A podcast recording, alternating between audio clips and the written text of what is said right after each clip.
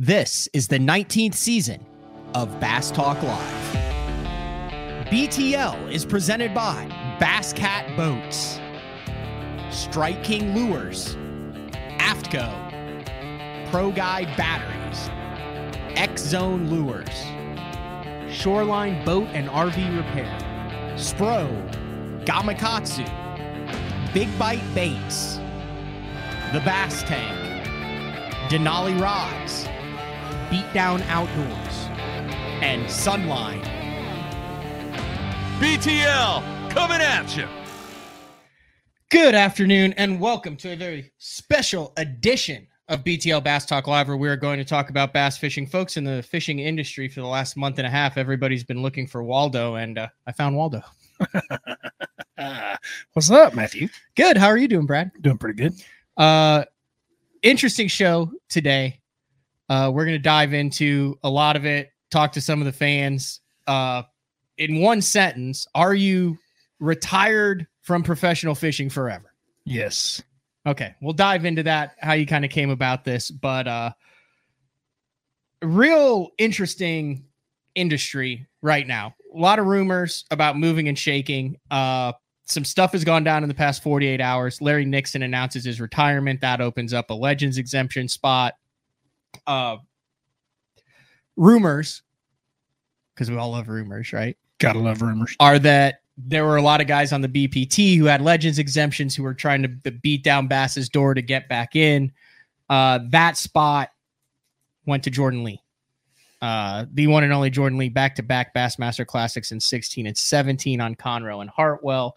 Uh, and Jordan Lee returns to the Elite Series. I say that because tonight at 7, after the Bradley Hallman exclusive today, uh, 7 p.m. Central Time, Jordan Lee will join BTL Bass Talk Live uh, for a Wednesday night live edition to talk about his decision to return to the Bassmaster Elite Series. Did you do a show this morning? No, I'm just Okay. doing two today. I was uh it's my it's funny you should mention that. I was at uh St. Jude Children's Research Hospital yesterday uh in Memphis, Tennessee. Drove back last night, uh got to tour that facility. Uh thank you to Gretchen from St. Jude for putting that together. She's kind of in charge of the uh St. Jude Bass Classic that I fish every year up in Minnesota where we raised a million dollars. I know you guys are going to get sick of hearing about this, but hey, tough at St. Jude. Uh, so we went and toured it. Uh, Brian Robinson, uh, Fat Cat Newton, myself, and Adam Bartuzek from the Crappie Chronicles, and it is uh, it is it's like five city blocks. Like you go through and you have to have everything checked Yeah. because they Yeah. actually have like some Yeah. proprietary stuff there. It's unbelievable. And you get in, it's like five city blocks, and I was thinking of it more like a hospital. Uh, and it was weird because you don't want to be like excited to tour a children's hospital, right? Because Right. in a perfect world, a children's hospital doesn't exist. But when you get in there, it's amazing how they make those kids feel uh, with the lighting, with the campus, with the housing, with all of the things to where, you know, it's an 80% survival rate now. Uh, and it was like 4%, I think, when the hospital like Oh opened on certain types of, of childhood cancer. Yep. Uh, and it's like hope. There's so much hope and there's so much Mhm. kind of excitement for you know these kids not only going in so yeah it's it's scary and it's a bad deal but there's also so it was it was a very uh very eye-opening experience I think Fat Cat like lived through it, didn't he? As a child. yeah now he didn't go to st jude uh he'll talk about that every year during his uh speech at the uh at the uh st jude Cla- bass classic that he mcs but yeah he Yeah. there's there's a number of people uh in the industry uh who have children or they themselves have have been uh impacted helped by st jude Very So- nice. Very nice. Yep. So I got my T-shirt on that Gretchen gave me, and now we'll move on for that. So what have you been up to, dude? Well, I'll be honest. Today was an in, in position to even come. I don't know if you knew it or not, but I about took a picture and I was like, dude, can we just bail today? I was right in the middle of a tree stand and uh, putting it together and getting it put up. And I, I got this cedar tree all butchered up and I've got this thing loaded on the four wheeler and I've got it carried out to the middle of nowhere and I've got it three quarters of the way put, put together. And yeah, I had to leave to come here. So that's pretty much from day to day. I've Have got- you not killed any of those big ones that you saw? man, it's like so everything that I've done is just for the boy, right? My 13 year old. And I'm just really trying to get him set up Mhm. correctly, right? And so we he started bow hunting this year, which he had never done. Um, got it, got his first deer this year already. We got that during the youth hunt, and uh, we've got some cameras out, and I've got some nicer bucks, and and I'm just trying not to mess them up. You know what I mean? I don't want to get anywhere around them. I, I I've seen I've hunted with him with a bow, and I've seen what's kind of what's happened, right? Grayson. So yeah, Okay. bow hunting's tough, right? How Especially tall when is you he? start. Thirteen. He's six foot. No, he's probably five, ten, Okay. five nine, somewhere in there. He's gonna be a yeah, he's gonna be tall. built like you, tall Probably. lanky. Yeah. Um, but bow hunting's tough, and so I just kind of I don't want him. I don't want to mess up those bucks. And rifle season's right around the corner. Matter of fact, it's this weekend, so everything changes. Then That kind of evens the odds in his Mm-hmm. favor. So, um, kind of waiting for that moment. So you were actually out there today, and then drove. Yeah, I put out some more cameras, and I found another trail that those bucks are running. I got a scrape line that they're running, and I got some big. Have you always been into hunting, or is this No, I, like well, I did. I did whenever I was young. Um, I was like real into it, like Jason Christie into it.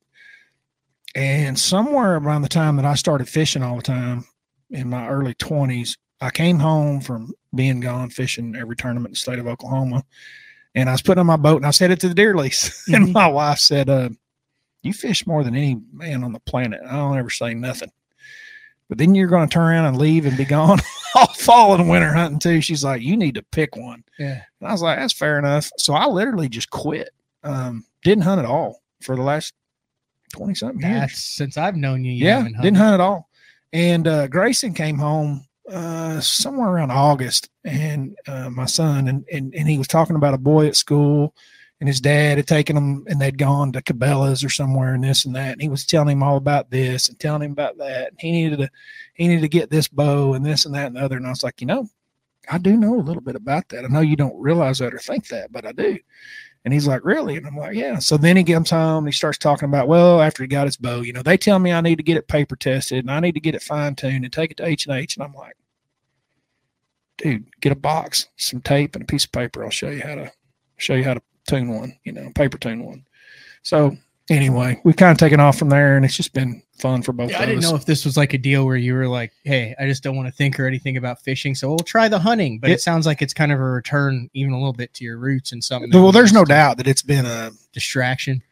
Yeah, and there's something about sitting in a tree that's uh I don't know how to explain it, but guys that hunt really. Therapeutic. Yep. Yep. It's it's it gives you time to think about a lot of things.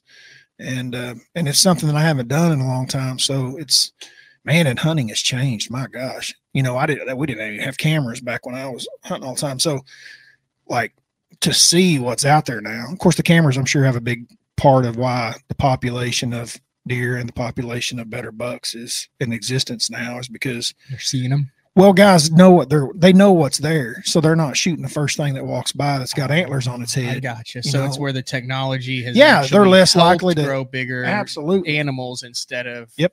taking Yep. more. For sure Uh, can we get into this whole thing? I know this is this has not been a topic that you've wanted to dive into uh, at whole, but I called you and I said, "Man, I said I'm tired of the DMs and answered texts and seeing the comments on every show Yeah. about what I would call a surprise retirement uh, for the Elite Series that I think caught a lot of people off guard. Uh, just kind of walk everybody through the process from the time you made that last cast or w- when this decision was made that hey 2023 i'm going to go a different direction in 24 yeah i, I don't even like the term retirement because like i'm only 48 years old but, yeah. but am i ever going to go back and fish the top level of bass fishing? No. So is that really a retirement or is it just quitting that's a retirement because you did it for what how many 16 yeah but i mean you look at like larry nixon that's a retirement right yeah but everyone's different i mean i would call it a retirement you fished the elite series for what six years seven counting Se- last year seven and then the flw tour for another five or so five yeah. or 6 That's a Mhm. career, man. You're Yeah. retiring from the top level of competitive bass anyway, so yeah, that's what I'm getting at. Like, I, I'm not even comfortable with calling it a retirement. So yeah, I mean, it's been kind of hard. It's not something I just wanted to, you know, it, it's not. It wasn't an easy decision, right? Mhm. It took me all fall, and um, some of my buddies, like Castledine, was even mad at me and you probably fall in this category too, although you didn't just straight out say what Castledine said, which was, Why didn't you call me before you made this decision? And I'm like, Man, I didn't call anybody. Like, I didn't call you. I didn't call, I didn't talk to anybody. I didn't even talk to my wife that much about it. Like, I knew that this was a decision that I was going to have to live with the rest of my life. Mhm. And I didn't want to be two, three years down the road going, Why did I do that? You know? Um, and I, I didn't want it to be influenced by an outsider. Mhm. Does that make sense? Yeah. I wanted the decision to all decision. be mine, hundred percent. And really, I think the biggest parts that came to it was is just that I'm just not as interested as I once was. Like I just don't. I don't think about it every day. I don't wake up every morning with a phone in my hand, wondering what happened in the world of bass fishing. You know, you and I kind of laugh about that, about how I don't ever know what's going on. But dude, that's lack of interest. Yeah. Um, I can tell you this: whenever I I, I did, um, and I was kind of forced into like how soon I was wanting to tell everybody because I knew that the, the deposits were going to be due for the Elite Series, and that was going to bring up a deadline that I had to have a decision made by. Right. And and it came honestly a lot sooner than I'd have liked for it to. When was that? When did you actually? Last week, eh, Oh, okay. So but I've had still, you know, our last tournament was in August. I drove home from New York, and I've had, you know, I've had a lot, I've had plenty of time. so when did you that out. decide I'm done? I started calling sponsors probably three weeks ago. Okay. I think I called Valster first. Um, or Beckwith, Valster or Beckwith one, Falcon. Falcon Rods. Yeah, I called or, one of those you two know, first. AFTCO, Um, Right. Um, so I, I called them first, and um, it's probably been almost three weeks since I visited with them. I wanted to make sure they all knew every every every company that I Mhm. was fortunate enough to be associated with. I made sure that all of them knew before um, Bass. Did you go back and forth, or was it just slowly a build up to where Slow you build woke up. up. one morning and went, "No, I am 100 percent done." slow build up. Um, I think my wife was even a little bit shocked, um, but just a slow build up, definitely. Just kind of just thinking about it from time to time, and then like there just wasn't anything that just excited me about going next year. Like I hadn't even looked at the schedule for next year, Mhm. and I remember being a little irritated. Um, Scott Martin had called me and left a message, or maybe talked to me. I don't remember, but he was he was politicking for you know some decision that was going to be made at Bass, and he was making phone calls. Not to throw you under the rug here, Scott. I'm just telling a story, but um, Everybody does that. um, yeah, everybody does it for whichever way they want. And I just remember being a little bit irritated because like I don't even really care what the decision is Right. you know um i don't know. A couple of things like that went on and i just i just wasn't i just wasn't into it as much. And i don't know you know you'd think after three years of beating my head against the wall in the opens that i would have been all in. But um the truth of the matter is is that i gave everything i had last year. It wasn't lack of effort. Um, i gave everything i could possibly give and it just wasn't very good. It was the worst year i'd ever had. And man, I've just been so competitive and been able to compete at a pretty high level my entire life at fishing. And it was not working last year. And and I know that's just one year. You Mhm. know, I got some phone calls from different people that were unsolicited totally. Um sports changed a lot. A lot of the young guys, man, they're very friendly and, and outward. Uh, Kyle Welcher calls me out of the blue somewhere in this fall before I ever made this decision. And he's like, Hey man, I was just thinking about you. Wanted you to know, you know, that I had a rough year the year before this one. Yeah, I didn't make. The And he's like, yeah. You can turn this around in one year and I expect you to, you know, and I just want to, you know, Yeah. those phone calls and that kind of stuff didn't happen with the old guard back in 06 through 11, you know, it was more, you know, dog eat dog. Um, it's a really good bunch of guys that they've got right now in the elite series. Um, with all this being said, there was nothing about this like in 11 when I was just 2011 when I was just mad at the world, mad at fishing. This wasn't that way at all. Um, this was just more me being tired, tired of, dude, you have to, which you know this, you've got to be, you've got to get up and fight every day. And I mean, fight like hell Mhm. to stay at that It has to be what like air. every day, you know, and, and it, it it's like breathing. You've got to get up and breathe it.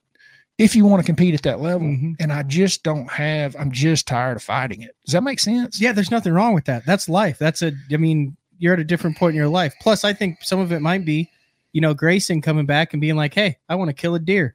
Hey, Yeah. I'm, I'm playing full." Like, I mean, you've got a bunch of other things that you're interested in too. Yeah, I mean, he started football again this year and, and being able to, you know, but I, I would have been able to make all that. So Yeah. that was one thing that I'd missed over the last three years in the Mhm. opens because the schedule was so fall heavy, you know. And and that was one of the great things that I was looking forward to to the Elite Series was that you know it was over in August and then we were done, but you know it it's still YouTube and, and all these Yeah. other things that go with it, social media and everything that carry on throughout the year, which I enjoyed doing, and and I enjoyed all of the relationships and the work that we did with all the companies that that I helped represent um, the fan base and all the support that we've gotten from the fans. And I mean, it's, it's just been phenomenal. It, It, it was a seems great like ride. you really enjoyed the process, the grinding process. I've heard this from a couple people. I want to know if, if this is accurate. They said, man, his goal was to make it back to the Elite Series. And then once he made it to the Elite Series, it was kind of like, okay, I wanted to prove to myself that I could make it back, but there wasn't that next step following it. Yeah. Was there kind of a point where you realized that? Because, I mean, dude, with between your YouTube videos and rooming with you in the opens and you did it even before you know the year with scott so what you have to understand is there's literally thousands of people who followed your journey through Right. every single Right. day of the opens and Absolutely. how, how excited you were Yeah. during that. Is Yeah. that a fair s- assessment that maybe your Yeah. goal was to prove to yourself that you could make it back and once you did then there wasn't a reassessment of goals there was definitely a reassessment of goals. I mean, I knew once I'd climbed that mountain that there was bigger mountain to climb on the other side. I Mhm. did know that. But there have been times this fall that I've thought, you know, it's kind of like Oklahoma Texas football game. You know, you win that one and then you come home and you play flat for two. You know, it's like, Yeah, you yeah, know, yeah, you know, did I did I fall into some of that? You know, like you'd won this big game or accomplished this goal and then and then you kind of let down a little bit. But dude, that that really wasn't it because I know that I put a lot into last year, a lot. Now there were some times that you know um, I could have pushed harder at practice and you know another another hour or two, and and I see that, but man, I just didn't have anything left in the tank to go um, emotionally, spiritually, to to keep grinding. it doesn't sound like you were are burned out right now it just sounds like you've come to a realization that this is not what you want in life Well, it could be. The problem is on the flip side is, is I have no idea what the hell I want to do. So here I am, you know, I've quit this and I'm like, what am I going to do? So I, I, I don't know the answer to that. Yeah. But, but, you know, it'll come with time, you know, And the interesting thing is, for me, is you know, six years ago, this isn't a deal, but you got that damn GoPro, and then you I came know. into Jeffries and you were like, "Hey, T, you know, hey, I, I need to learn how to use this thing. Yeah. and let's make a YouTube channel. Yeah. So, I mean, you have always been a very private person. Yeah. I think there were a lot of people around Oklahoma who were talking. We're like, "Dang it! Out of anybody we thought would be doing this YouTube thing, it's not Bradley." yeah. And I think that's why it took off was because you were so genuine and so many people. I mean, we've got 500 people watching now that connect to you because it literally is you. And the reason why everyone respects and likes you around here is the reason why they do on on the YouTube. But then the flip side of that is you got everybody up in your business following Well, your I life did, yeah. now. I am, and I've said this before, and I'll say it again. Um, you know, the best piece of advice that I got because I figured, you know, who in the world would ever watch, you know, me on YouTube? Um, Scott Martin was the best advice I had, and he said, just be yourself 100 percent every single day, and it will work. And he was right. And I, Mhm. when he said it, I was like, well, yeah, okay. But, but you're right. I mean, it kind of allows you to let people into the truth of what's going on. Um, dude, YouTube was hard last year too. You know, bad tournaments and um, It got a little dark there for a couple videos. It I'm got not gonna- rough, I'm not gonna lie. it got Brad. rough, you know. Um, John was in the house with me, and he was having horrendous year, and it just, you know, the both of us in there together was just, it was rough at times. It was, it was rough. Does it surprise you how many people follow you? How many of the Oh yeah, people reach out to you? Yeah. How many people say, "Hey, you're my favorite dude"? yeah. My phone's constantly since that Bass article came out. Um, has just been ding, ding, ding, ding, ding. You know, and and it's all different, you know, reactions. Some really good friends of mine are like really concerned, like, I mean, they've known me a long time, and they're like, "Dude, you got something going on? Like, oh, you need help with something?" I'm like, no, it's not it at all. So there's definitely a lot of people really surprised. Um, I just, to me, I'm not as surprised. I, I just, I just feel worn out. Does Yeah. that make sense? Yeah. I feel tired of it. Yeah. Is it have anything to do with how young all these guys are out there now, too? Because, I mean, if you think about it, Ken Duke used to always be on. He'd be like, hey, the average age of an Elite Series pro is like 44 years old. You're like right there where it used to be. But over the last couple years, I mean, you look at this year, uh, 28 and 32 and 26 are the three oldest. The rest of the seven average 23 and a half. Is there something to be said for that? So I, I did a video on this. I'm sure you didn't see it, but one of my, I stopped watching them. I'm not going to lie. I, know, I understand. Occasionally. I understand. Um, I, I made a video about this about, and I had the numbers and stuff. And if you guys hadn't seen it, go back and look at it. It's a really interesting video. It's basically on the average age of a fisherman, how that's dropping. Mm-hmm. And I had numbers from um, Jody White had had done the numbers. I've told you about this. Uh, he had done the numbers and the math for Costa Championships, right? I call them Costa. What are they? Toyota Yeah, Championships. now? Toyota Championship. So whether it was Everstart, Costa, Toyota, I'm sure it went all the way back to Everstart because they were 20 year old numbers. And it basically shows the average age of the top 10 for the final day of a Costa champion Toyota championship, right? And it's amazing how those ages have dropped in the last five years. Like it's it's ridiculous. Um, There's a bunch of guys that I don't know over there, and I remember when I fished him in 19, it was like you know, Dickie Newberry. Yeah, and all that's that how it used to be. So, yeah, to where Yeah, like that used to be you would make- was like you would make a top 10 at, at any and not even just the championship but like at any any of those regional level events even opens you, you fight and claw for two or three days whatever it was a three or four day tournament you would fight and claw and then you would have to go to that top 10 meeting and Castledine and I were talking about this and when you raise your head up at the top 10 meeting and start looking around it's kind of like mm, usual suspects Mhm. and it is names like what you're talking about, Dickie Newberry. You know, you see those guys and you're like, yeah, that makes sense. That makes sense. That makes sense. And now, you know, you, you go through and you look at the names top 10 and you're like, who's that? Who's that? And it's because they're younger. And I, I'm not saying that there's anything wrong with it, but um, to think that some of that didn't have to do with my decision, 100%. I mean, I'm intelligent enough to look Yeah. around and know what's going on. And you can see in the entire sport of bass fishing, a lot of guys my age, even guys 10 years younger than me and guys 10 years older than me for sure, we're going. We're out. Whether whether they want to face it or not. Yeah, but you also adapted really well. I mean, you did a I really just- good I job. just I didn't want- remember you sitting there. You I had under- those conversations, Brad, where you're sitting there like, I have to adapt. I have to learn this. And Dude, you would get I- so mad. You'd be like, I'm putting three LiveScopes on. I'm going out in the middle of the lake yeah, and, and, I have. the bank. I have, and, and I'm good with it. And I like it. I enjoy using it a tremendous amount. I enjoy it. But doesn't change the fact that we're going. And I would just soon bow out. And that was another thing I thought about too. You go give another year, you know, 50 50, maybe it turns around completely.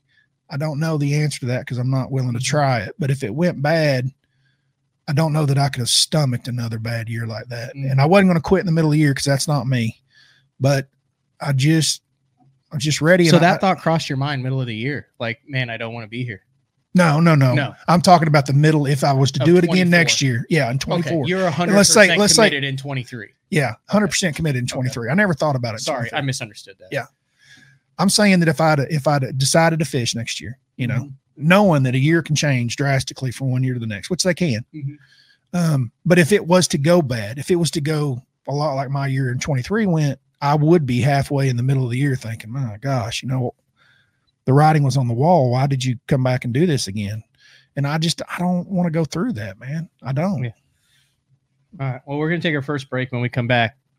Since you are retiring from the top level, I want to go back over the 11 years because whether you like it or not, you've had some pretty, Yeah. pretty badass stuff happen. And I want to kind of get your take on what you would consider some of your top moments because I have four or five of them written down here. Okay. Like those moments where you're fishing, you're like, there's no way that just happened, but it did happen. Yeah. And, and, and some of the top. And then also, if you have a, uh, a comment or a question, uh, for Bradley. We'll read some of those. So it's oh, what day of the week is today? I have no clue. This is Wednesday. the first day I've been home. It's is it Wednesday? Yeah. Wednesday. Okay, it's Wednesday. BTL special noon edition with Bradley Hallman. we got him out of the deer stand All right. for at least one interview.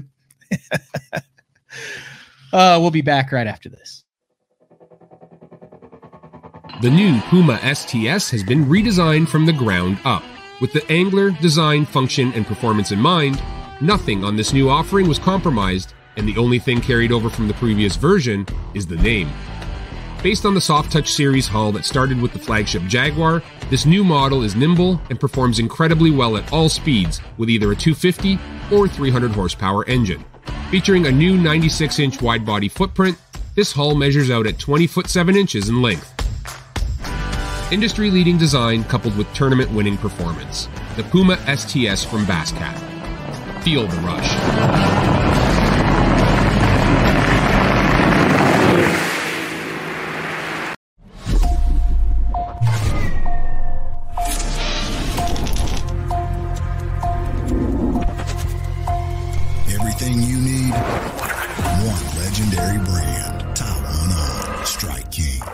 All right, guys, if you're a construction worker, soccer dad, soccer mom, you want to be outdoors, oh, you've seen the Reaper. This right here is the zip up full Reaper, but it's windproof, folks, windproof. And it actually has the mast built in. It's behind me. I mean, if you can look good, feel good, and stay warm, you better check it out. It's the zip up Reaper. That's right, windproof. Elite Series Pro Darold Gleason here. My Pro Guide batteries keep me going on those long tournament days and long practice days. Always plenty of juice, never fail. The best part about Pro Guide batteries, it's the people behind the company. They have over 40 years experience in the battery business, keeping all of us fishermen out on the water longer, catching more fish. Check them out at ProGuideBatteries.com. What's up, Bass Talk Live fans? Brandon Palaniuk here. And ever since I won a couple Bassmaster Elite Series events on X Zone Lures, I've been getting a bunch of questions of what makes them so special and different. And really, the truth is, it's in the details. The little details, things like no cheap fillers in their plastic, that gives you more lifelike action, more realistic and vibrant colors. But don't just take my word for it. Go to www.xzonelures.com and check them out for yourself. All right, welcome back. BTL on a Wednesday, talking with uh, the one and only Bradley Hallman. Uh, yeah, it's a weird deal, man. Because you, I mean, fishing has been in, in or out. Like, what did you do during the time period between the last time you you When stopped fishing 11. the elites and then came back to FLW? And what was it that made you come back to FLW after you stopped fishing the elites in 2011? Probably a combination of a couple things. One, the regional level stuff. That's what I was fishing at the time was on that side, uh, the Toyotas and stuff. Um, the money was just the regional travel and stuff was a better um, circuit as far as money, as far as travel logistics and everything else. So that's kind of what I was already involved with for one. And two, it was just a new place. It was somewhere I hadn't been. It was something that was interesting to me. Um, new people, a lot of the anglers that I, I hadn't fished against. So it was, it was, uh, that was very, um, intriguing to me at the time. But was there the same feeling? You said it's a totally different vibe than when you stepped away from the Elite Series the first time to Yeah. this time. Like, Yeah. different part of your life, different feel. Like, Yeah. you knew back then there was a chance that you revisit it, or were you done at the time? Well, I mean, at the time, I didn't think I ever would. I mean, are we going to see you Nixon and Clunn this thing and be in the opens at 71? No, No. no, no. And I knew that I knew a long time ago that I didn't want to be Nixon and Clunn. I, I, I didn't want to be traveling around the circuits, fishing tournaments at 60, more or less, at their age now. But um, no, it was just different. Um, I was just really involved. I, you know, I just got back involved in fishing. You know, I, I was working with with Jeff Miller, uh, Jared's dad, Yep. and and he kind of got me to fishing some team tournaments and stuff. And you know, pretty soon after, so by 2012 or so, I was fishing around here in the state, and it was just fun. You know, you got Yeah. back into it, and I do foresee that for sure happening to me. Okay, so you're not hanging up Oh no, the rods and reels No. forever. No, Okay. I I, stuck- I told stuck- I st- someone that I thought you might not fish for the next five years. I stuck the boat in the garage, but in 2011, when I stuck the boat in the garage, I told my wife I'm selling everything I got, and she was like, Did "Just you shut actually do it? No, Oh, you didn't. no. She told me to shut the door and just not mess with it for a year, and that's probably about Oh, what I did. Sound advice by Dawn. But no, this time, no, I don't feel that way at all. Um, like I said, I'm not mad about it. I'm Yeah. just, I'm just tired of or just not what you want to do. man, you know, New York's a beautiful place. It's great. It's it's mind blowing, you know, being out on some of those fisheries and, and looking around. They're just gorgeous. But man, I'm two thousand miles away from, you know, my family and the Mhm. children and like if, I don't even know sometimes if they even know where I'm at. And does it really matter in the whole scheme of things, you know? And I don't know. It just it was just different. But um back to uh, the change in FLW. That that was really it. It was just a new place. And then you know, whenever I did come back to FLW, I was extremely motivated. Um, you know, you won two, Yeah. two tour events in what Yeah. three years? Yeah.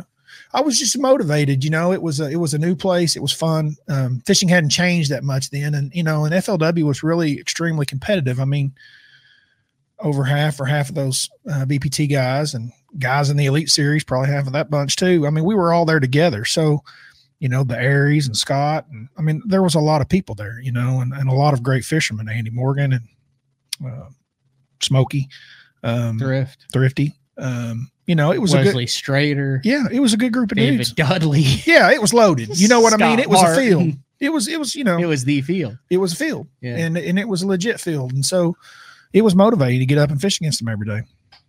This is interesting. Uh, I'll read this comment from Derwin Harris. He said, The most disrespectful thing we can do is project our wants and opinions on someone else. Congratulations and much, much respect to Mr. Hallman for your decision. Best of luck on the next chapter of your life. And I think that's why a lot of people were surprised, was because of how many people related to you, followed along, Mhm. was along with the journey, and rooted for you every day of the Elite Series. And that's something that I think is hard to kind of hard to understand because as a guy in the opens and one of your friends, I would do the same thing too. I mean, every day there's a couple names and a couple things that I'm looking at, and I'm always like, all right, this is this is when Right. Brad gets to train back on the and and I mean that's over eight months that you kind of look forward to that. So you have the tournament, and then the video comes out after it, and then you're on Todd or Andrews or BTL, and then you talk about it, and then the process starts again, and you've kind of been there from the very beginning. So I think that's why uh, that's one of the cool things about the social media is Absolutely. man, you developed a lot of diehard fans that are still fans of yours to this day. And I think it's not that they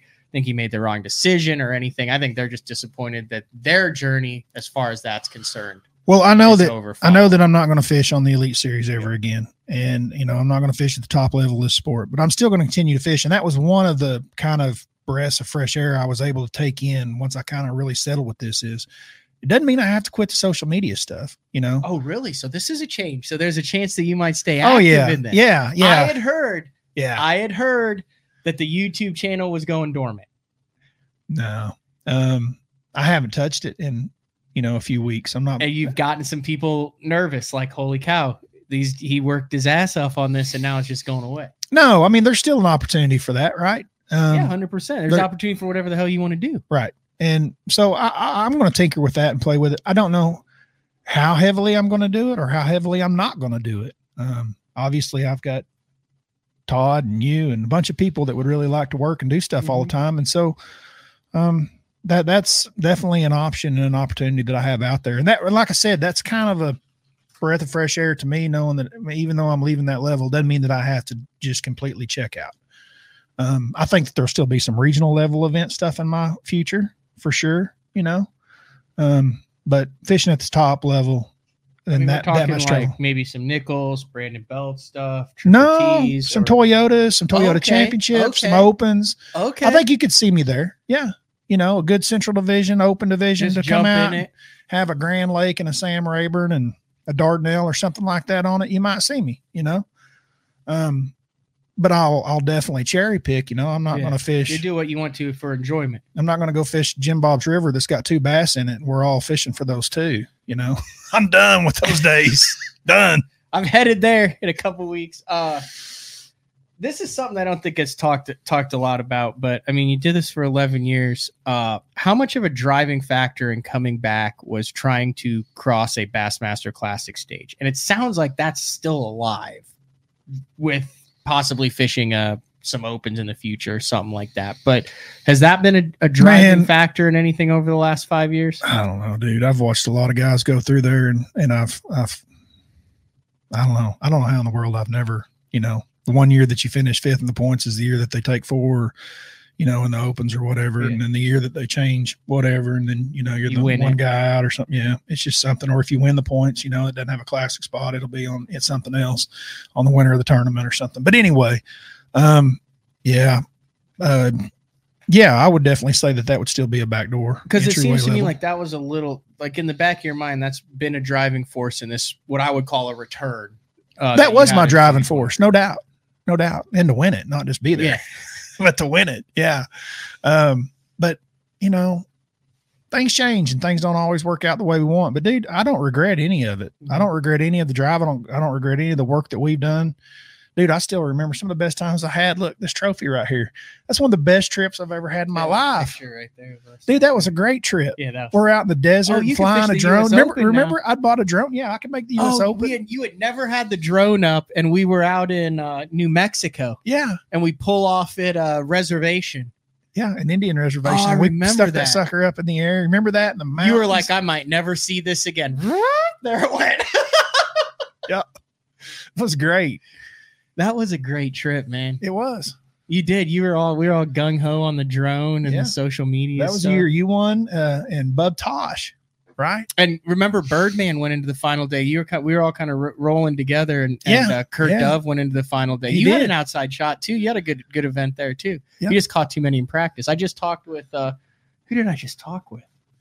Oh, on uh, I did Zaldain's podcast, and I just talked with Zaldane about that, about how we put into Overton and literally t- on a buzzbait, right? That buzzbait right there, that exact one. I've never been on mead in my life. I mean, what did we have the first couple days of practice? I'm behind Bradley, so Bradley had decided. I don't know. We caught three, three or four fish that were in that three and a half to four and a half pound range. And I, I, was remember like, you. why does everybody keep thinking Yeah. this place is so bad? I remember you going either it's fishing really good now, or I'm about to blow the U.S. Open out of the water. Yeah, but there's only like six of those fish swimming in that place. That's what he said, and that's what I told Chris. I said we didn't realize that you know you're catching the one fish in that cove, and it's so clear and they're so territorial that they're swimming. Yeah. 30 yards and it's not until you're with someone like Salvucci and you're like, eh, and that fish has already been caught, Nick. Yep. Yep. Yep. So there might be something that like you get a hankering to go, Oh, I definitely think I'll have some of that. I definitely think I'll have some of that. So like it's not over. I just I just don't want to fish at the top level anymore. I just don't want that travel and that schedule. had you forgotten what it was like No. to do it at that level? Not at all. You knew it. I knew exactly what it was going to be. You think an, a good tournament early might have changed things? well, I started out at Okeechobee, No, okay. you did have a good tournament. You cashed a check. and then I started out the second one all right too. I mean, after the first day, it, it kind of fell apart after that, and then it I just never could get back in the saddle. And um, you know, it wasn't until Champlain that I caught them again. I mean, you know, caught them the way I want to catch them, and I, I had plenty of opportunities. I had a couple things that just go wrong that are just against the odds. Like um, when we were on the Alabama River, and I don't remember what the name of the one that we were on, but um, the house that we in, and this stuff will happen. You know, I was telling John this after it was over. Uh, John rented the house, and it it wasn't um, anybody's fault. It's just the way that it lays out. So the house that we ended up in ended up being at the very bottom end of the lake, which looked gorgeous, right? We're sitting up on Yeah. this hill, and you can see all this water. Well, you know, you spend majority of your practice close to where you're staying. It just it just works out that way, you know. And a lot of times that's good because we were staying a long ways from takeoff, and so you're you're you're getting away from some of the pressure, but you get a few bites. And and as it all came down on Saturday morning, I was the last one there, and I was leaving, so Saturday would have been the top fifty cut. And I remember looking out over the river that morning, I can see the entire across the lake. And so about the time they would have been taken off and stuff, there wasn't one single boat down there. Nobody came. Nobody not one. So you know, you you you, you kind of you know some things like that, some breaks here and there that that work out, and sometimes they work in your favor. Mhm. Sometimes you end up staying right by where they're where they're at, you know. Mhm. But um, it's not like you don't push to go further up the lake. Um, you do, but forget from there all the way up into that river section where they really caught them pretty good. Never made it that far. Yeah. Uh looking back over just some of the highlights of the career, and I'm going to throw FLW and the Opens and the first time you were on the Elites. Uh, back when you were in the Elites, didn't you have like a string? Didn't you have a year where you had like a string of top tens, like three top tens or something in a row on the Elite Series back in like 2007 or something like that? Yeah, I think in seven. Like it, I remember it was impressive as hell. Yeah, I had a stretch where I, you know, we finished up 07. We finished up 07 in Florida, and that may have been my first top 10. And I made one there, and then I started the next year with another one, and maybe another one after that, and kind of rolled. And then, then I had a stretch in 08 or 09, somewhere there before my dad got sick and died, where I, I had a few top tens in a row as well, from Dardanelle over to uh, Wheeler. Yep. And then obviously I had the FLW at Wheeler that I finished second by one ounce, um, or I, I was one ounce from having three of those trophies. Yeah. Yeah, that all happened in 07, 08, 09. What did it mean for you to get an FLW Tour trophy? Because at the time, like you said, Yeah, the like I said- guys were the guys over at FLW. yeah, and I had like, lost one, you know, like I said, by an ounce, and that that really hurts, you know. If you lose one by a pound or two pounds, you know, you got beat. But Yep. to lose one by an ounce, man, it just really hurt. And and I, that was the day I, that's I've talked about it. I had a culling error the second day of that four day tournament. That was my fault. It was over a pound mistake, which at the time when it happened, I was like, eh, no big deal, you know. You, you missed one by a pound, but um, it ended up costing me. But um, you know, the the FLW wins were. That's what you fish for, right? They were they were impressive wins too, because you blew everyone out in Yeah. Florida, and then you had the. Has there been a bigger bag of spots weighed in since then, or is that the biggest bag of? Spots I'm of sure. I'm sure. I'm sure at that late they've caught bigger bags. I just meant like in FLW Tour or Elite Series I, I can't. MLF. I can't, I can't think of a single other. Because you had a 24 and a half pound bag of spots, right? Yeah, something like that. Twenty three eleven or twenty four eleven Mm-hmm. of spotted bass. Dude, when it happened, I knew too. Like this ain't ever happening again the rest of your life, so you better enjoy it. But that's a high. I mean, I would imagine after a win like that, that high has to be like, I'm to do this the rest of my life every single day. Like you have to be. Oh, you come off, you're just like it's the greatest high in the world. Yeah. You know, like if that that's a drug that that everybody that fishes looks for is that drug, and you can't you can't get enough of it. And then once you reach it, you know, it's like it does become easier. There's truths to that because Really? you believe. Oh yeah, because then you believe and you know, like without a shadow of a doubt, you know you can do it. You know you're capable of it, so it, it becomes easier. There's truth in that for sure. Um, both those wins end up being me coming from from the front. I would say that the uh, Toyota a few years before that is kind of what really gave me that, That was a spook tournament. Well, it was it was a sight fishing tournament. Is what it Didn't you was. smoke some on a spook on the we caught them all on bedfish. All of Oh, them okay. looking at them. And I made some strategical moves in that tournament that really helped me. Of course, we were on Grand Lake, so that helped. You hadn't won anything at this point as far as Not at a regional Yeah. or national level. And um, the last day, it started pouring down rain in the morning. Well, you can't sight fish with it pouring down rain. And I just went to the areas where I had seen big ones, like tried to sight, like I knew that they were in the area, but they wouldn't stay pegged or weren't locked on or whatever. And I put that spook over the top of them, and those females just went crazy. So I had a great last day as well. And then the sun came out, and I was able to catch a one close to seven, and so put me up around 22, close to 23 pounds, I think, or something like that. 21, 22 on the second day, on the last day of the tournament. So, and I was leading going into that last day too, I believe. If I wasn't, I was in second. up- I'm gonna pull up a video of that right there. There it is. Oh god, look at that! Oh my gosh, that's a fish just destroying a spook. Yeah. Yeah those were those were good you know and, and that's what gets you going and motivates you to go further but that's definitely what you know gave me the confidence in the beginning Uh, what was it that made you record the on the water stuff? Because there's a difference between doing doing the YouTube thing and all that, and then the recording. I know that was a always you you kind of went back and forth between I don't want a damn camera, like it's a pain in the butt, and I'm gonna have nine angles and create this thing that I have my buddies weld that shows it out in front of the boat. Like you always seemed, Yeah. over the last four years to kind of go back and forth over every camera angle showing every single cast that I've ever made, and this thing is in the way of me trying to do my job. Is that a fair assessment? yeah it is a fair assessment and and I, I was always torn between you know really just trying to focus on the goal at hand which is catch as many bass as you possibly can in an eight hour period. But also knowing that the fan base and the education is what i was bringing you know educationally. And um i wanted to bring that. We all kind of went into different aspects you know. Todd likes to sit on the couch and talk for four hours about what he's done. And you know i I just I don't have that much interesting stuff to talk about. I, I would prefer using on the water coverage and and just do some talkovers on it maybe and um, just share that way. But I knew that you know if you look at YouTube, you're only going to be one of two things. You're either going to be to make it work, right? And this is for any of y'all thinking about doing it. You've got to be one of two things. You've either one got to be entertaining, but I'm not Fat Cat Newton or Fat Cat, Fat Cat Newton, Fat Cat, or you know, um, I'm not one of those guys. It's just Mhm. you know over the top, funny or or entertaining. A swindle, a Swindle, yeah, those guys are just entertaining, and those are the guys that we like to hang out with, you know, on a Friday or Saturday night after a tournament too, because they're entertaining to be with. I'm not really that guy. So you're either going to be entertaining, or you're going to be educational, one of the two. And that's what I think. And sometimes you can engage. Or I guess in this in this world today, I take that back. You can be a third and you can be very successful too. You can be controversial. Yep. If you want to be controversial, you can you can get your numbers that way too. But I knew for a fact that that was something I was never going to do. Never have touched it. Never will. It's not me. You know, I get along with everybody. I do. I don't have any enemies.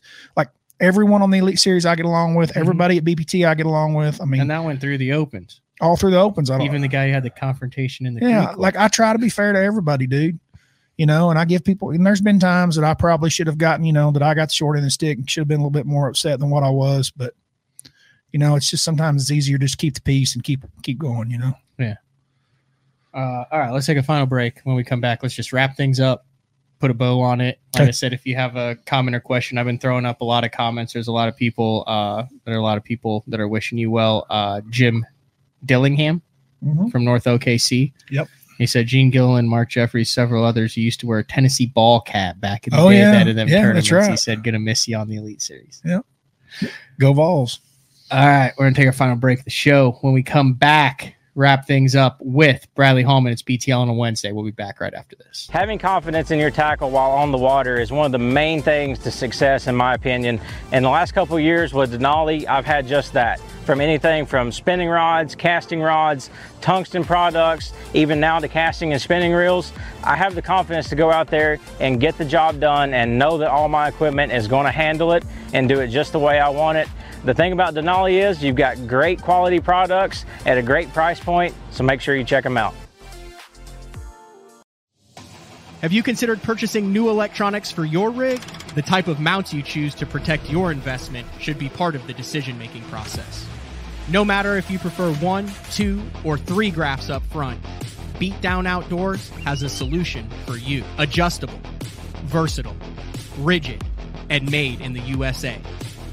What's your ultimate electronic setup? Check out the full selection of Beatdown Outdoors products by visiting beatdownoutdoors.com. The great thing about the new Sensation soft plastics from Big Bite Baits, heavily scented, super soft, buoyant, comes in seven great new shapes. I've got a couple of them of my signature series, the cliffhanger worm and the ramtail craw, great for a flipping jig, football jig, swim jig, all that. Several other great shapes.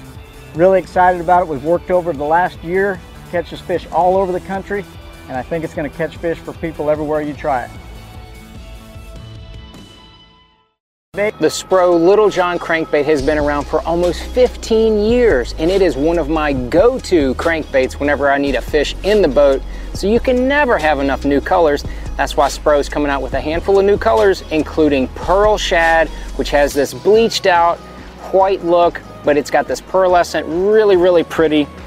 We've got Copper Shad which looks amazing in the water. It's got that purple flake on the back really really pops in the water. And then if you want some real pop, we've got sparkle shad, nothing but sparkles all over this thing. And then last but not least, we've got the matte sexy shad, just a really different looking color for a crankbait. So you want to give them a little different look. That matte sexy shad is definitely the one to go with. All these colors are available in the original Little John and the MD. Shoreline Boat and RV, dock rash, storm damage, collision repair, that deep scratch or gouge from trying to access that secret creek. Shoreline Boat and RV can get your prized possession back in mint condition and looking good on the water, fast. All repairs are done in house, so they're able to get your boat or RV back to brand new quickly. All Shoreline's work comes with a rock solid warranty. Find out more at shorelineboatandrv.com, Kansas City, Austin, and Tulsa. I'm the kind of guy that never leaves a house without a pocket knife, and Gamakatsu's come out with the EDC series of knives. EDC stands for everyday carry, so whether you're on the water or off, you can always have it with you. The best thing about it to me is that assisted open feature. With this D2 blade, you've got it right here at your fingertips. So if you can't find your scissors, you need to cut a knot, you need to cut your braid, you've always got it. Make sure you check it out. Never leave home without your Gamakatsu EDC knife.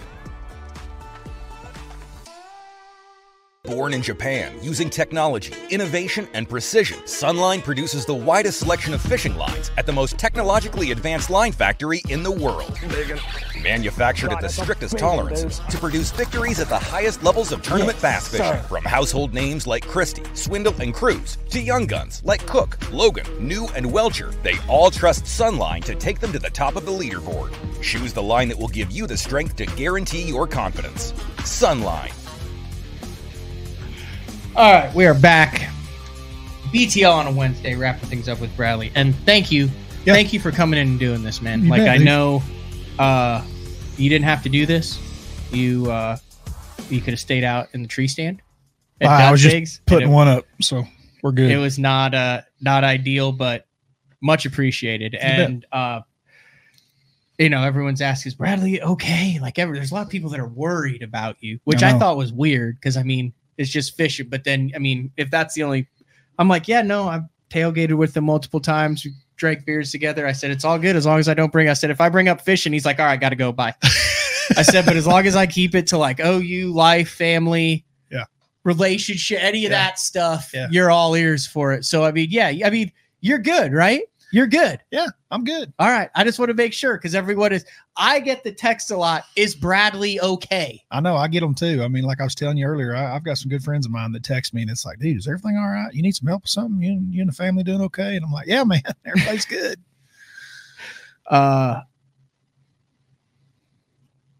here's someone say, I'd love to listen to a BTL about the bass, best anglers to have never crossed the classic stage with Ken Duke. He's saying you would have to be on that list. That's a good list to be on, but also bad list to be on. Correct. I still think you have a chance to make one. I think that's might be what will drive you to take a couple shots here and there.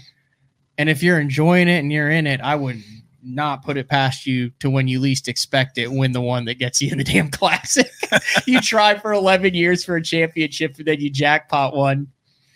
It could work that way. I mean, like I Mhm. said, you get a little pick and choose and only fish your division that's close to home and, you know, playing it a little more like some of the other guys are playing it. Uh, Big Water Basset. Oh, yeah. If it wants to know, um, well, there's a bunch of people. here. you're not having like a yard sale for all your stuff, right? No, Okay. no, so no yeah, no, sale. you don't have to keep an eye out for that. Brad's keeping all of his stuff. Yeah. I think I think Panger's got more stuff than I've got. I was just in his garage. I think he's got more tackle than I do. No, that's all my tackle is what you don't understand. Because I just got back from Table Rock. Yep. Doing the Damiki thing. Yep. Dude, Cody Huff. I, I don't know I've, I've talked about this on the show. There is nothing more demoralizing than knowing 100% you're in the winning area. You stay in the winning area. You're doing the right thing, and you just get your ass handed to you by someone who does it better. Um, we're talking about forward facing. No, I'm scope. just talking about the Damiki stuff with Cody Huff. So we had that little 16 boat OBT thing. It paid two thousand dollars. It was like you know you get you draw uh employee of outdoor brands team whatever right. Yeah. So I'm not an idiot. I called some of the guys who were fishing the Toyota series, and I was like, "Hey, where did it go down?" Yep. So, so I knew where it went down. So Right. you know we go there and practice whatever. Cody Huff is there, Right. And he's obviously The one of the best guys to do it and has won multiple times on Table Rock, doing the Damiki and the ice jig and the spoon. So he's whipping your ass, is what happened. No, so I mean, I'm in the I'm in the I'm in the game, right? Because of information, but I'm still in the game, regardless here or there. Right. I'm in the 500, the five to ten football field yard stretch Gotcha. where there's winning fish. Got it. And uh, Cody goes like 14 and a half, 15, and I go 11, 12. 14 and a half one day, 15 the next day. And I, I swear to you, on the second day, it was four to one. Because we're always within sight of each other. We're just roaming around the middle of freaking nowhere over 130 foot of water. But that sucker either had something in his settings or bait or both, or he knew how to trigger to Mhm. bite. So I asked him afterwards. I was like, man, I was like one out of 30 that I'd see on scope I could get to eat. He's like, yeah, it was probably like four out of 10. Yeah. And I was like, Yeah. so if we're seeing 40, he's catching Yeah. 16. Jump on that elite series, And You'll I'm have- catching You'll have 99 of them that can do it like that. Yeah. I mean, that's where life is. it's And like I said, I love it. I do. I love it. And I feel like I'm pretty good at it, but I'm kind of like you. I get amongst some of them and it's like, woo. They can make more of them bite. Uh, Drunkwood, he said, You're welcome to come to Kentucky when OU plays. We'll boo the Wildcats in unison. Dude, I love that guy. I, I need to get one from him. I need to uh, purchase uh, South Carolina, state of South Carolina. I need to mail it to Billy Got a Bass. Oh, yeah. Uh, yeah, I need to get that done with you. Drunkwood is on uh, Instagram and Etsy. Drunkwood, I N K Y. Dude, I've got Drunkwood a- in Kentucky. He makes, I've got a powerhouse Oklahoma one. yeah. And I look at that right there. Yeah. BTL, live, laugh, dink, and dunk. And then if you walk into my house, did you notice my house sign? Cut out in the shape of a bass. Yep. And he sent me that as a housewarming gift. Uh, not sponsored. And he's, he's, uh, he can actually be a pain in the ass sometimes. Drunkwood. He got me in, involved with a robot on Instagram today. Actually, it was so it was your, it got deleted. So it was your birthday yesterday, right? Yep. So Bass posts it. Bot posts immediately under it. I'm I'm looking for a relationship, a loving, godly man. If you know, please contact. So Drunkwood, being Drunkwood, goes, I got a guy for you at Matt Pangrac. I'll show you this. So then the bot attacks you. So then the bot attacks me, likes every single one of my things, sends me eight freaking messages. yeah, he It was it was unbelievable. Look, I'll show you right here. It crack it cracked me up. He's good at doing stuff like that. He had one post on Instagram where he's looking in the mirror and he's smiling. Have you seen that? Huh? The post that he did. He's not wearing any pants. You can see his ass at the bottom, but like it's hidden because, like, I don't even know how he pulled that Someone off. Someone who has a good but it was heart, genuine and willing to support my dream of humanitarian works. Hope I can find him here. I know he is here. And it's right under the happy birthday for Brad Hallman. Drunkwood says Matt Pangrac can help. so then look, she goes in, likes everything, sends all these. I mean, it's, Oh it's some some 40 year old dude in a like factory over in Sri Lanka or something going, Oh, I got this guy.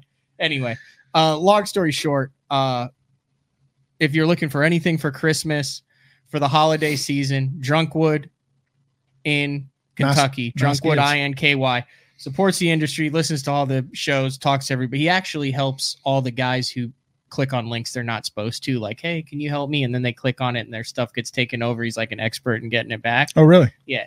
Uh, but he he takes bourbon barrels, buys the bourbon barrels, and then turns them into uh, artwork and shelving and all sorts of stuff. So I check think, that I out. think James Watson did that. He clicked on something he wasn't supposed to. yeah, I'm sure.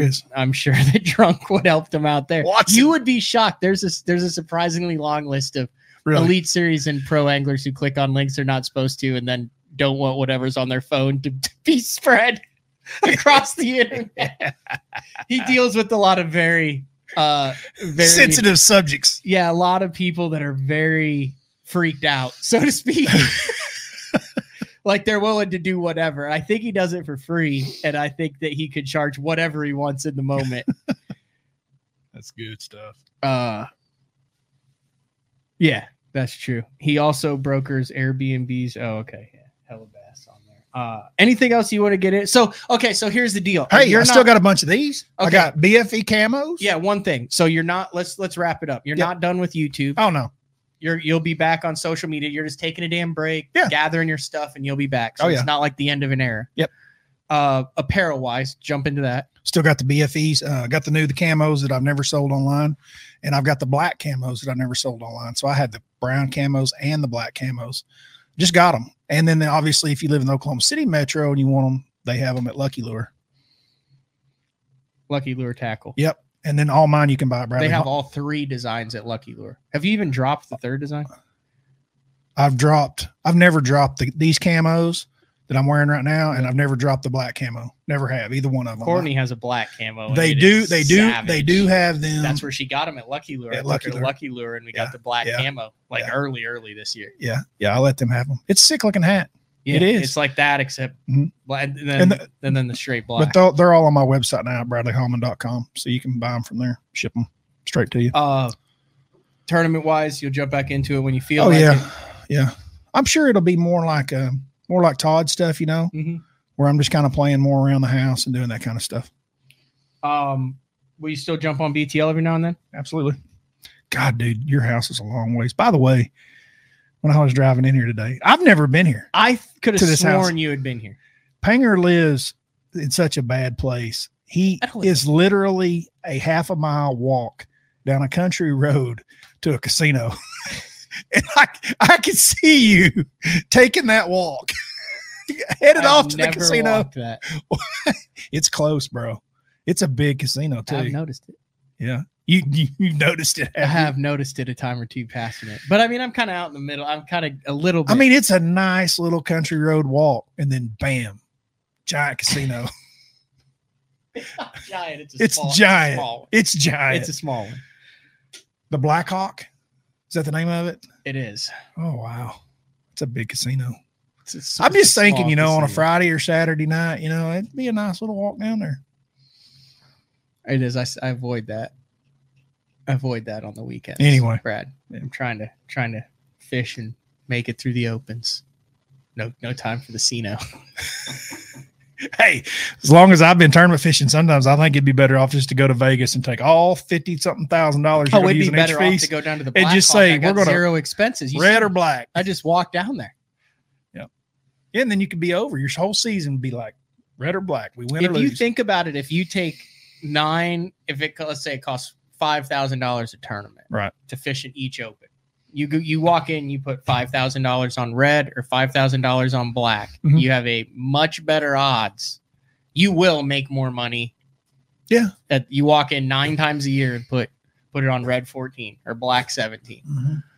You might win two or three times in a row. You might lose two or three times in a row. But I mean, your expenses are zero. It's actually five thousand dollars. I will say, you know, the Elite Series payback's pretty darn good deal. Yeah. It's it's probably the best that I've seen any of the pro circuits be as far as payback. It's it's really good. It's getting there.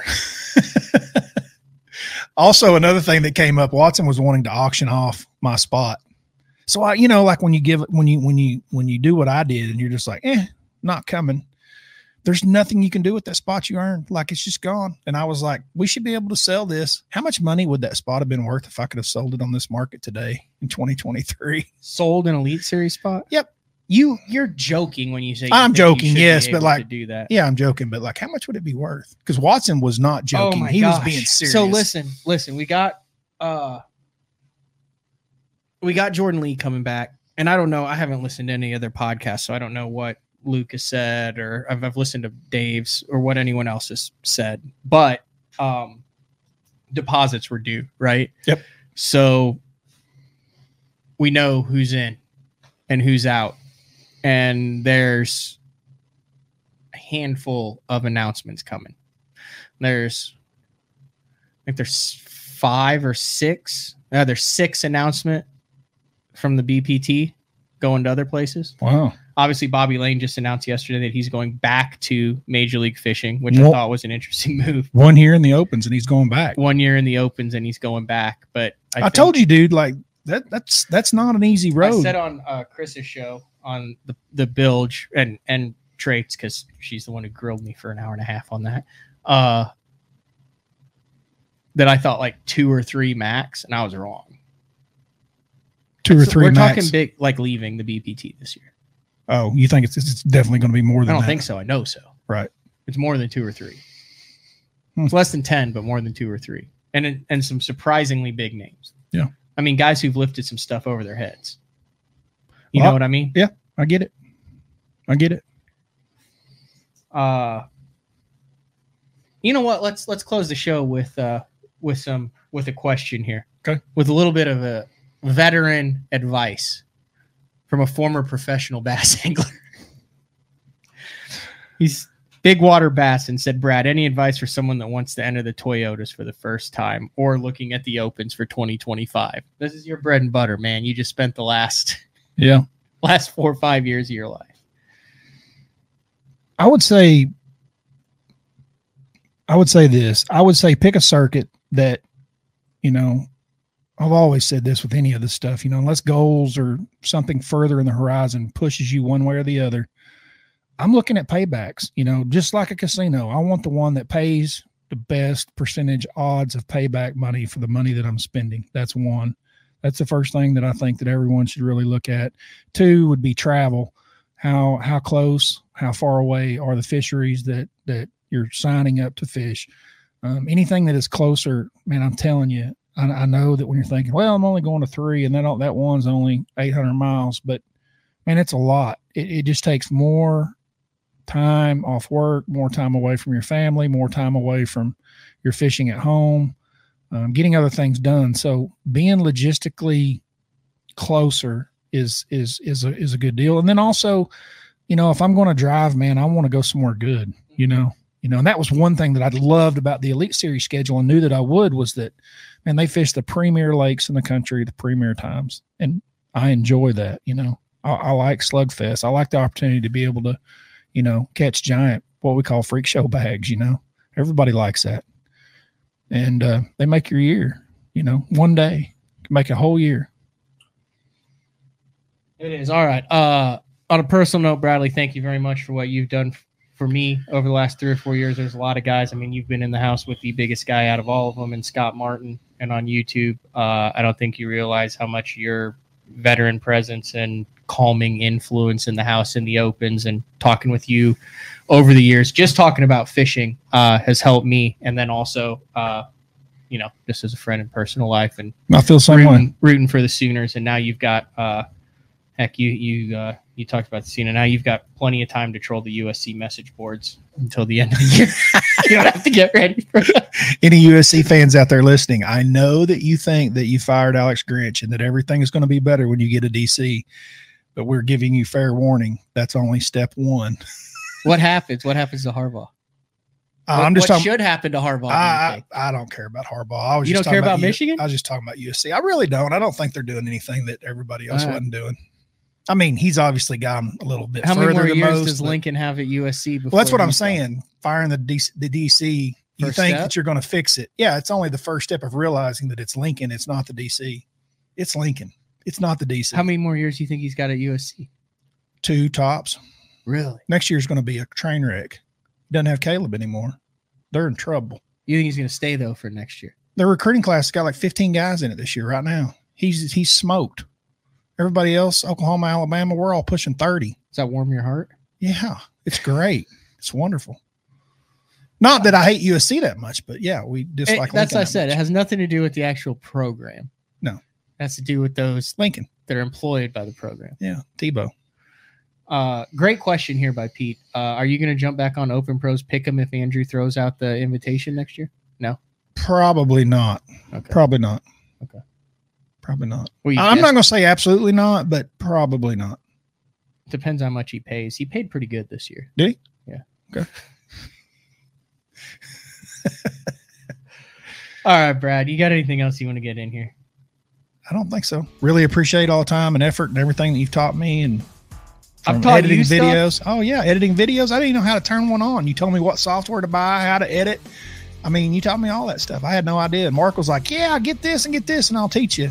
It was you teaching me, not Mark. Yeah, Mark doesn't. He just, in theory, Mark knows how to do it, and then it, and then you realize it takes him thirty Yeah. minutes to do something. No, it was definitely 100 percent you. You remember I used to drive you crazy and be like, "All right, when we get done with the show, we got to work for an mm-hmm. hour on this." And you Oh would. yeah, I do remember that. That was back in the day. Yeah.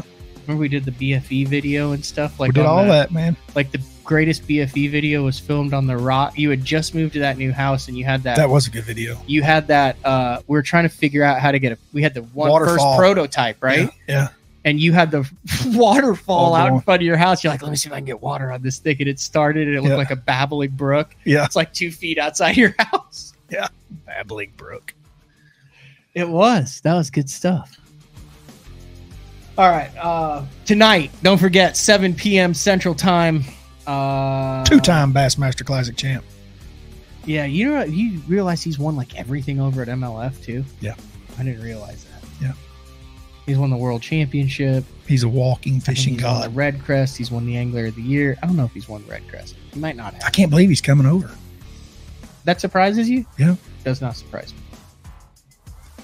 Does not surprise me. He's won so much over there. He's won a lot. Uh, I think the next 18 to 24 months there'll be a lot of content for BTL. Sounds like it. Sounds like you got plenty to talk about. It does. Hey, good luck on the deer. Hopefully, either you or Grayson can smoke a giant one in the remainder of the season. Yeah, that's So, that's our goal. Thanks for jumping on, Brad. I greatly appreciate it. Yep. Thank you. All right. See ya. All right, guys. Tonight, 7 p.m. That's all we got. Later.